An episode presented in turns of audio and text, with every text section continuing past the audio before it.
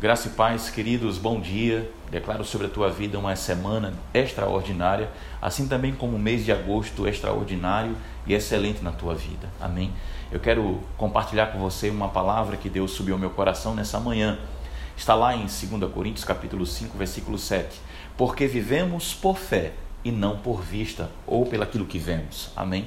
Sabe, nós precisamos entender que os nossos sentimentos, eles devem estar totalmente alinhados e rendidos à palavra de Deus. Porque nós não vivemos pelaquilo que vemos, nós não vivemos pelaquilo que sentimos, nós não vivemos pelaquilo que tocamos, nós não vivemos pelaquilo que nós vemos como relatórios contrários. A nossa fé está baseada na vontade de Deus, que é a sua palavra para nós.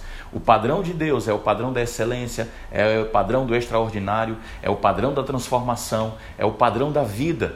E isso nos faz dizer que nós devemos viver de fato por fé.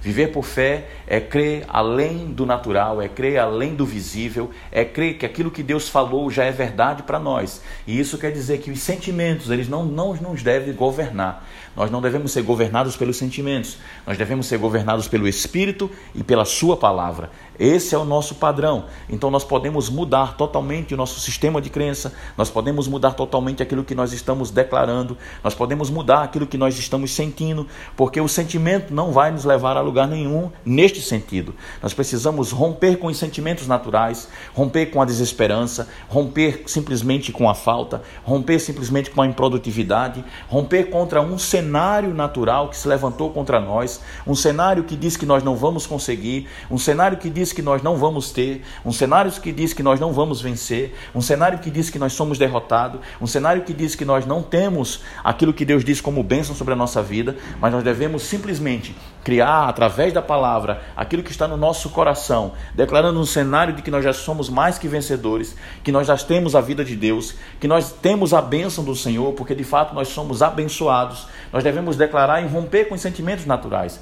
A despeito dos sentimentos, meu irmão, vá em frente, avance, não pare, faça a vontade de Deus. Não é pelo que você sente, não é pelo relatório que você viu, não é pelo aquilo que você ouviu de alguém, mas é o que Deus falou para você, é o que Deus transmitiu para você, é o que te deve mover neste dia. Então, se o cenário hoje para a tua vida é um cenário de derrota, são notícias totalmente contrárias à vontade de Deus que vem te paralisar, levante-se em fé agora e comece a declarar Abra sua boca em fé e comece a dizer: Eu sou mais que vencedor, eu tenho uma vida de Deus, eu sou abençoado, eu já fui transformado, eu estou sendo transformado, eu tenho os olhos da palavra, eu enxergo a vitória, porque Deus já me deu a vitória e eu posso avançar e eu posso romper com tudo aquilo que quer me paralisar. Eu não sou derrotado, eu sou mais que vencedor em toda e qualquer circunstância.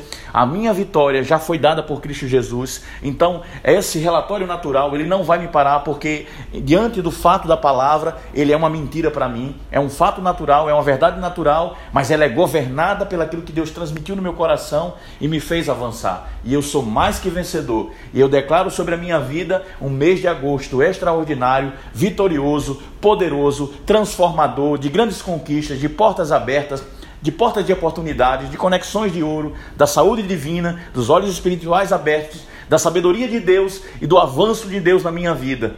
Em nome de Jesus. Amém, querido. Que Deus te abençoe. Um excelente mês de agosto. Em nome de Jesus.